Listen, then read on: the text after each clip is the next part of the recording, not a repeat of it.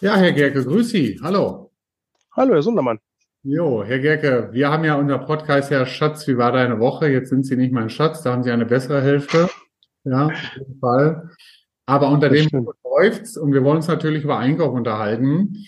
Und bevor wir da jetzt in Medias Res gehen, weil wir ja gesagt haben, wir wollen uns das Thema Einkauf im mittelständischen Unternehmen ja mal gezielt anschauen, wäre es mir recht, wenn Sie mir vielleicht erstmal 2, 3 Takte erzählen zur Firma Piller, weil es ist ja nicht jedem unmittelbaren Begriff wie BME oder Apple, wo sie tolle Produkte machen. Ich hatte die erste Assoziation, als ich damals ihren Firmennamen gehört hatte, an das Thema Pillow. Es gibt einen schönen Film mit Doris Day und Rock Hudson, der heißt Pillow Talk. Darum wird es aber in Ihrer Firma nicht gehen. Sagen Sie mir kurz vielleicht mal, Herr Gerke, und den Zuhörerinnen und Zuhörern, worum geht es bei Piller?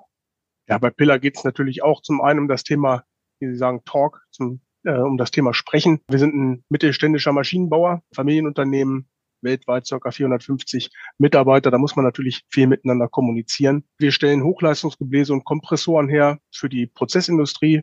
Aktuell stark wachsend, da wir für unsere Kunden, ja unseren Kunden helfen, ich möchte mal so sagen, grün zu werden, indem wir Primärenergie einsparen mit unseren Maschinen, aber auch gleichzeitig CO2 einsparen. Das Ganze funktioniert wie eine Art Wärmepumpe. Der Kunde hat irgendwo in seinem Prozess eine gewisse Menge Dampf auf einem niedrigeren Temperaturniveau. Diesen Dampf verdichten wir, müssen Sie sich vorstellen, wie bei einer Luftpumpe, wenn Sie einen Fahrradreifen aufpumpen. Zum einen durch das Aufpumpen entsteht Druck, aber auch Temperatur. Dieses Prinzip machen wir uns zunutze und helfen dem Kunden im Prinzip, diesen Dampf, den er hat, auf ein höheres Temperaturniveau zu bringen und für seinen Prozess wieder nutzbar zu machen. Okay, also wir denken mal viel in der Prozessindustrie, Lebensmittelindustrie, chemische. Genau, Lebensmittel, Prozess, aber auch momentan ist gerade so ein Thema auch Kautschuk. Wir sind in Anwendungen Milch, Fruchtsaftherstellung, Whisky-Destillerien, Meerwasserentsalzung. Also im Prinzip überall, wo man ein Medium, bei der Verarbeitung eines Mediums Dampf entsteht, der sogenannte Brüden, der dann wieder auf ein höheres Druckniveau und Temperaturniveau gebracht wird und wieder nutzbar gemacht werden kann. Okay, ich meine, über das Thema Whisky können wir nachher reden, wenn das Mikro aus ist. Aber lassen Sie uns vielleicht mal darauf einsteigen. Wir haben ja gesagt, Aufstellen im Einkauf für kleinen Mittelständler schon den. Was war damals bei Piller der Auslöser gewesen, dass man gesagt hat, wir müssen uns hier neu aufstellen? Zum Ersten das Wachstum damals. Also ich habe ja gerade gesagt, die Themen, die wir bearbeiten, in Primärenergie, Einsparung, CO2-Einsparung, da sind momentan, glaube ich, Trends weltweit. Von daher sind wir momentan seit circa 3 Jahren einem erhöhten Auftragsaufkommen ausgesetzt, was natürlich auch uns im Einkauf entsprechend vor Herausforderungen stellt. Dann haben wir ja seit 2020 noch so eine kleinere Pandemie gehabt, die uns auch vor gewisse Herausforderungen in den Lieferketten gestellt hat. Und wir haben festgestellt, dass wir im technischen Einkauf, man muss dazu sagen, wir waren damals in die Bereiche technischer Einkauf und so ein kaufmännisches Backoffice, kaufmännische Sachbearbeitung aufgestellt. Wir waren nicht optimal organisiert. Die technischen Einkäufer waren hauptsächlich operativ tätig. Ich selbst habe damals mal gesagt, so gegen 17 Uhr bin ich nicht mehr so ganz der große Stratege. Und eigentlich haben wir uns viel im Troubleshooting verloren. Mhm. Das haben wir damals erkannt. Unser neuer Geschäftsführer, der Herr Böhnisch, hat damals bei Piller begonnen und hatte damals auch schon in früheren Berufszeiten Kontakt zur Durchdenkenvorne gehabt, sodass wir beide ja dann damals den Kontakt aufgenommen haben. Und der ist ja bis heute nicht abgerissen, wie man an diesem Beispiel hier gerade sieht. Genau, okay, gut. Dann denke ich jetzt gerade, kann es ja vielleicht nicht so schlecht gewesen sein, aber jetzt mal unabhängig davon, was wir geleistet haben. Was waren denn einfach für die Zuhörer, die sagen, ja, du, eigentlich bin ich in einer ähnlichen Situation, das Geschäft läuft gut, wir werden immer größer, vielleicht müssen wir uns mal neu aufstellen. Was waren zum Schluss die Ecksteine in der neuen Organisation gewesen? Bevor ich zum Schluss komme, würde ich eigentlich ganz gerne mal zum Anfang kommen. Ja, auch gut. Wir haben am Anfang, ich kann mich noch sehr genau daran erinnern, wir haben am Anfang wurden durch Sie dann Mitarbeiterinterviews geführt. Es wurden Schnittstelleninterviews geführt mit Forschung und Entwicklung, die bei uns natürlich sehr wichtig sind, um den technischen Vorsprung zu halten, mit der Produktion, die natürlich immer im Boot sind, wenn es darum geht, Beschaffungsteile in irgendeiner Form termingerecht auch einzusteuern. Das hat für uns Erkenntnisse gebracht, die wir zum einen von den Mitarbeitern her von innen heraus gesehen werden, aber auch von den Schnittstellenpartnern von außen heraus gesehen werden. Was ganz wichtig war, dass wir uns dann damals unseren Warengruppenschlüssel angeschaut haben. Als wir angefangen haben, ich erinnere mich noch, hatten wir eigentlich zwei große Warengruppen. Die eine Warengruppe waren Eigenfertigungsteile und die andere Warengruppe waren Kaufteile, sonstige. Die haben wir uns ja dann angeschaut, haben geguckt, wie können wir da rangehen, haben uns mit unserem im Haus etablierten Klassifizierungsschlüssel dann der ganzen Thematik genähert und hatten dann ja elektrische und mechanische Komponenten in einer Warengruppe, beziehungsweise Warengruppen für elektrische und mechanische Komponenten. Wir hatten Dreh- und Frästeile, wir hatten Schweißbaugruppen, Schmiedeteile, haben aber immer versucht, es auch nicht zu kleinteilig zu betrachten, um es dann entsprechend natürlich auch den ja, strategischen und aber auch operativen Mitarbeitern zuzuführen, dass diese Zuarbeit dann möglich war.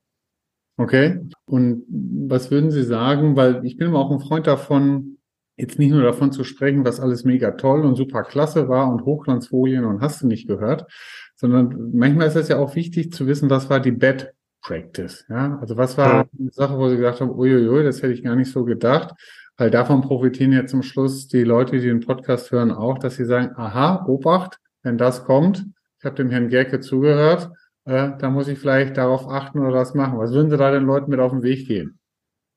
Ja, zum einen der Warengruppenschlüssel ist aufwendiger, als es sich am Anfang mal anhört. Wenn man mal sagt, ach, wir machen jetzt mal einen Warengruppenschlüssel, wir setzen uns mal hin, schließen uns mal eine Stunde ein, dann sind wir fertig. Ich glaube, wenn ich das so richtig erinnere, wir haben circa 12 Wochen damals in der Vorbereitungsphase gehabt bis zum Go-Live der neuen Organisation.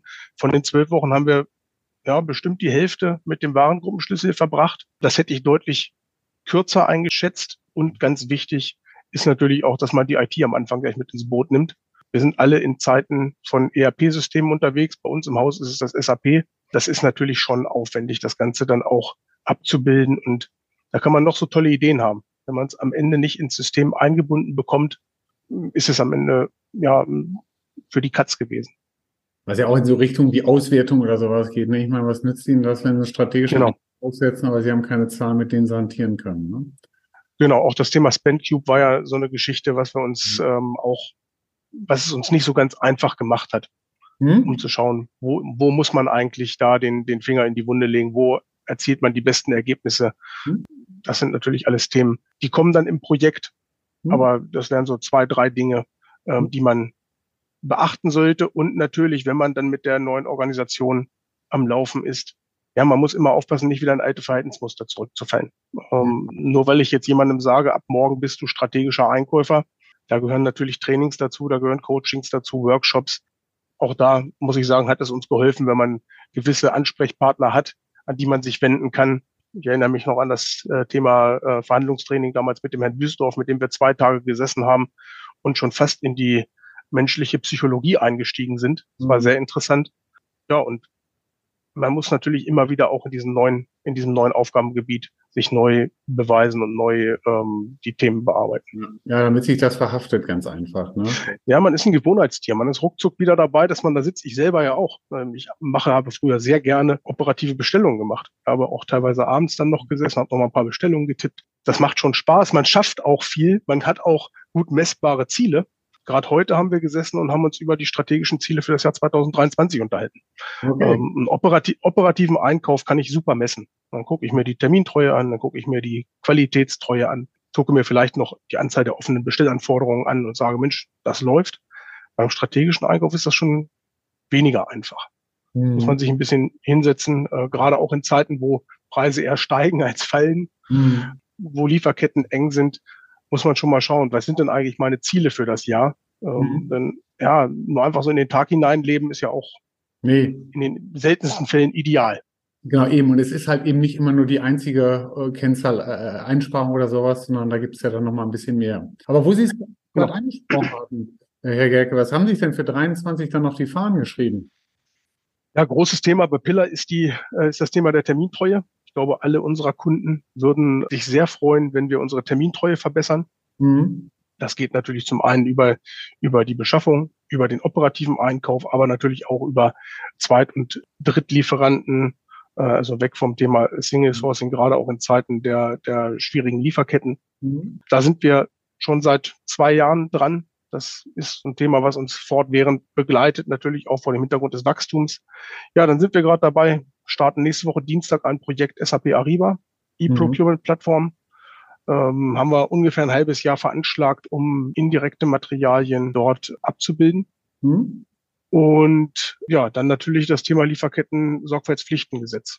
Mhm. Wir sind als Mittelständler jetzt natürlich noch nicht direkt betroffen, aber indirekt schon. Auch unsere Kunden haben natürlich immer größere Anforderungen. Wir sind ja Schlüssellieferant für einige unserer großen Kunden, müssen dementsprechend natürlich auch deren Vorgaben dann zum Thema Nachhaltigkeit und so weiter erbringen. Hm. Da haben Sie auch einiges im Hausaufgabenheft stehen. Ich denke auch die richtigen Sachen. Ich hoffe, das wird sich im Laufe des Jahres oder auch am Ende des Jahres zeigen. Aber ich denke, das sind schon die Knackpunkte, die momentan so für uns auf der Agenda stehen. Gut, dann mal toi, toi, toi. Wir wissen ja immer, wen Sie fragen können. Selbstverständlich gern.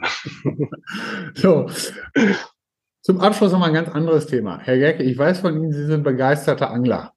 Ja? Was ist Ihr Geheimtipp 2023 für den versierten Angler? Also nicht für mich, aber vielleicht unter unserer Zuhörerschaft den einen oder anderen.